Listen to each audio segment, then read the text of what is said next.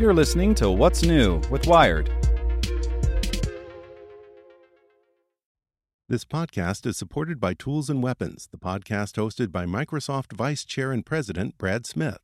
Each episode features insight you won't find anywhere else from the center of the conversation surrounding emerging technologies like AI. Right now on the podcast, you can hear a special episode where Brad Smith lays out Microsoft's vision for a vibrant marketplace driving the new AI economy. To hear more, follow or subscribe to Tools and Weapons with Brad Smith wherever you get your podcasts. Want to learn how you can make smarter decisions with your money? Well, I've got the podcast for you. I'm Sean Pyles, and I host NerdWallet's Smart Money Podcast. Our show features our team of nerds, personal finance experts in credit cards, banking, investing, and more. And they'll help you make the most of your money while cutting through the clutter and misinformation in today's world of personal finance. You'll get clarity on strategies to help you build your wealth, invest wisely, shop for financial products, and plan for major life events. Listen to NerdWallet's Smart Money Podcast wherever you get your podcasts. While you are offline, folks have ideas about where you can put your 280 characters. By Graham McMillan. This week in Your Faves Are Problematic news, Louis C.K. and Mad Men creator Matthew Weiner, your time has come. But in other news, Eminem has a new song with Beyonce, which is giving the internet something else to talk about is there anything else that had everyone talking last week? Why, we're glad you asked. Trump's merger mission. What happened? Just how badly does the president hate CNN? Enough to potentially step over the line and interfere with its business dealings. Let's find out. What really happened? AT&T has been in talks to buy CNN parent company Time Warner for a long time now. Wired even came out against it more than a year ago, but this week, seemingly out of nowhere, the efforts hit a major unexpected snag. In a tweet from the Financial Times, the US is telling AT&T it must sell CNN before regulators will approve its deal with Time Warner. Then Matthew Garrahan tweeted, People close to AT&T's negotiations with the DOJ on the Time Warner have been dumbstruck by the demands to sell CNN to ensure clearance. Followed by Stephen Shepard, the only reason you would divest CNN would be to kowtow to the president because he doesn't like the coverage, one source said. It would send a chilling message to every news organization in the country. Oliver Willis added, Imagine if the Obama DOJ told Rupert Murdoch he had to sell Fox News to get a merger through. Shady AF. And Helen Thomas. Eh? I'd love to see the antitrust analysis behind that one. Media immediately started jumping on the news because the media really loves talking about itself. Meanwhile, others began to delve into Trump's possible involvement. According to Simar, in order to get back at CNN, Trump's DOJ is trying to force AT&T and Time Warner to sell CNN. This is an attack on the freedom of the press and an abuse of power. Added Adam B. Baer, the Trump attempt to media attack to have CNN removed from AT&T and Time Warner is not only unconstitutional, but disgusting. The United States is not North Korea. David Frum. Here's New York Times reporting in July on Trump plans to use AT&T merger for reprisal versus CNN. And Matthew Yglesias. It seems like Trump's various off-the-cuff statements about AT&T, Time Warner, CNN could be used against the government in court. Renato Mariotti. We should oppose any effort by the Trump administration to take action against CNN. Our free press is more important than ever. But is there an alternate take on this story to make it look as if it's being done to hurt the president? As a matter of fact, Jerome Corsi, huge story. DOJ insiders hostile to Trump planned Soros acquisition of CNN to prevent AT&T closing CNN down. Never forget how magical the internet can be for those looking for Almost anything, really. The takeaway? Of course, maybe there are legitimate reasons for the Department of Justice to be concerned about the Time Warner deal. According to Richard W. Painter, DOJ needs to investigate Time Warner complicitly in the Bowling Green massacre and the microwave oven spy scandal.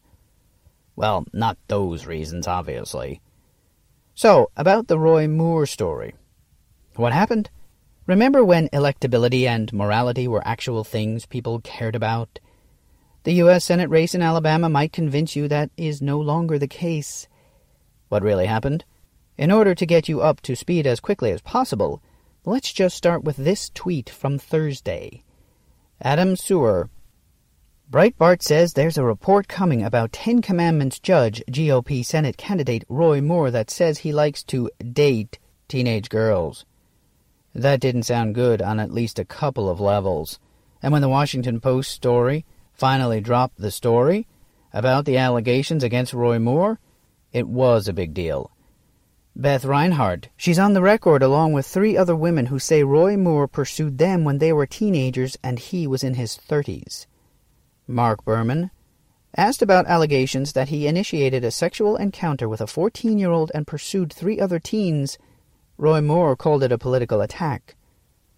Greg Sargent. Woman claims Roy Moore initiated a sexual encounter with her when she was 14. He was 32. Note this the woman who claims Roy Moore initiated a sexual encounter with her when she was 14 has voted Republican in the past, including for Trump. How bad could it be? Well, it depended on your political allegiance and your location. It seems, as one reporter found out when he called Alabama Republican figures to talk about the allegations. Daniel Dale. It was 40 years ago, Alabama Marion County GOP Chair David Hall tells me. I really don't see the relevance of it. He was 32. She was supposedly 14. She's not saying that anything happened other than they kissed. Daniel Dale? The story said she said he tried to get her to touch his genitals. Well, she said he may have tried to, but we're talking something that somebody said happened 40 years ago. It wouldn't affect whether or not I'd vote for him. The other woman that they're using to corroborate? Number one, one was 19, one was 17, one was 16. There's nothing wrong with a 30 year old single male asking a 19 year old, a 17 year old, or a 16 year old out on a date. After a long pause, Alabama Bibb County Republican Chairman Jerry Powell tells me he'd vote for Roy Moore even if Moore did commit a sex crime against a girl. I really can't comment until I have a chance to digest it, says Tallapoosa County GOP Chairwoman Denise Bates. Nothing to say, says Marengo County Chairman Robert Duke. Alabama Mobile County GOP Chairman John Skipper. It does not really surprise me. I think it is a typical Democratic Democrat ploy to discredit Judge Moore, a sincere, honest, trustworthy individual. These allegations that surface today, to my knowledge, they're all bunk. No credibility whatsoever. Mobile County Republican Chairman John Skipper tells me. If these allegations against Moore were true, Mitch McConnell's anti Moore allies would have obviously found them and released them during the primary. Mobile County Republican Chairman John Skipper tells me.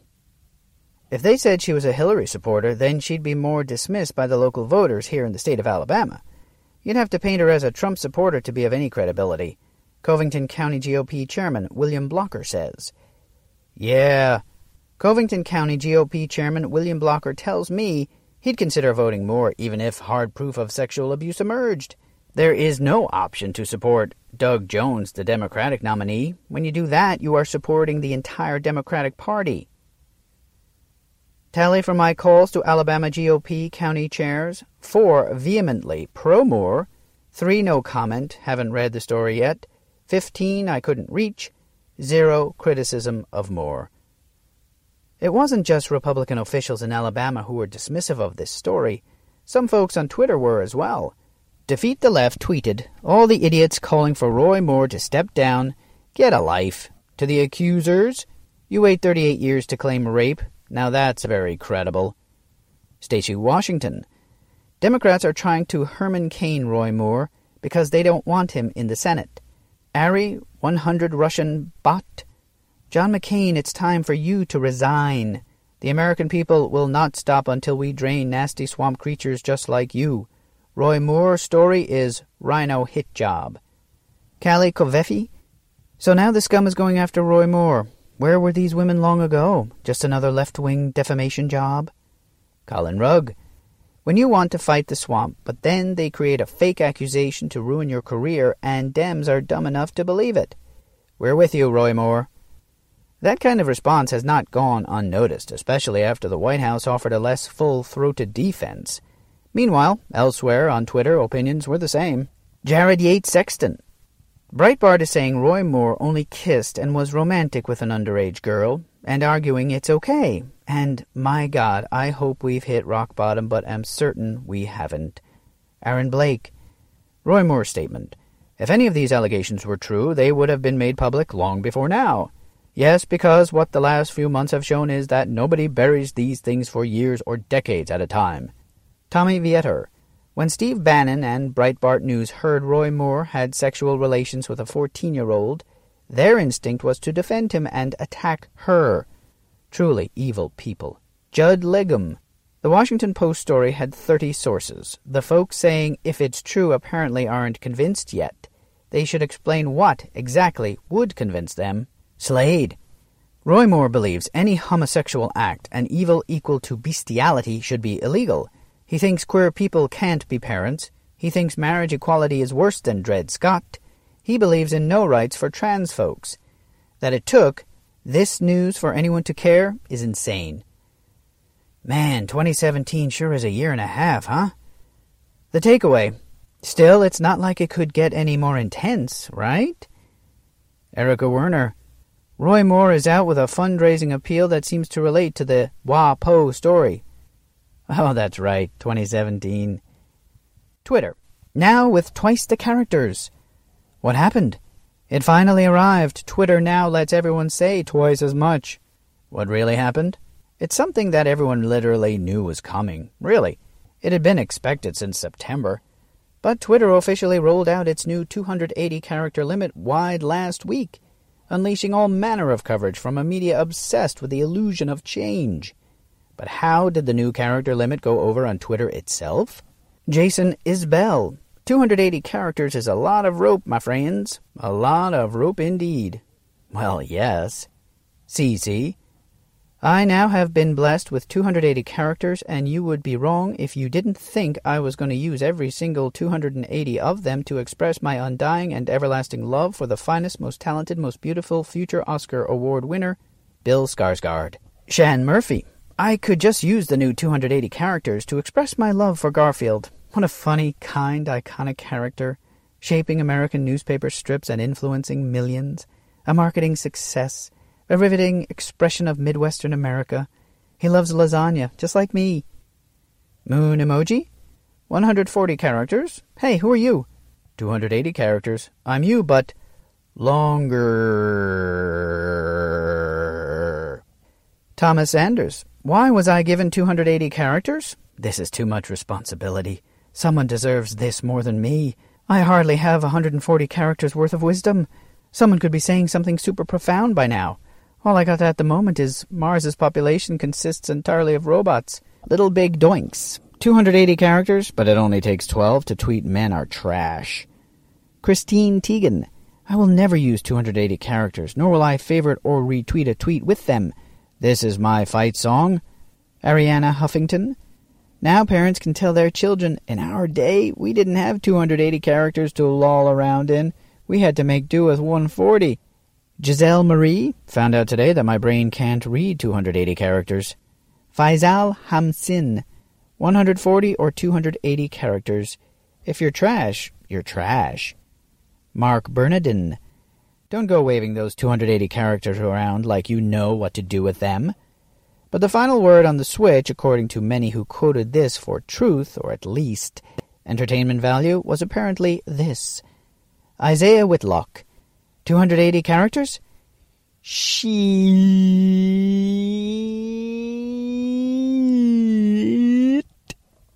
The takeaway? Thankfully, someone was willing to speak truth to power. MF Chaser.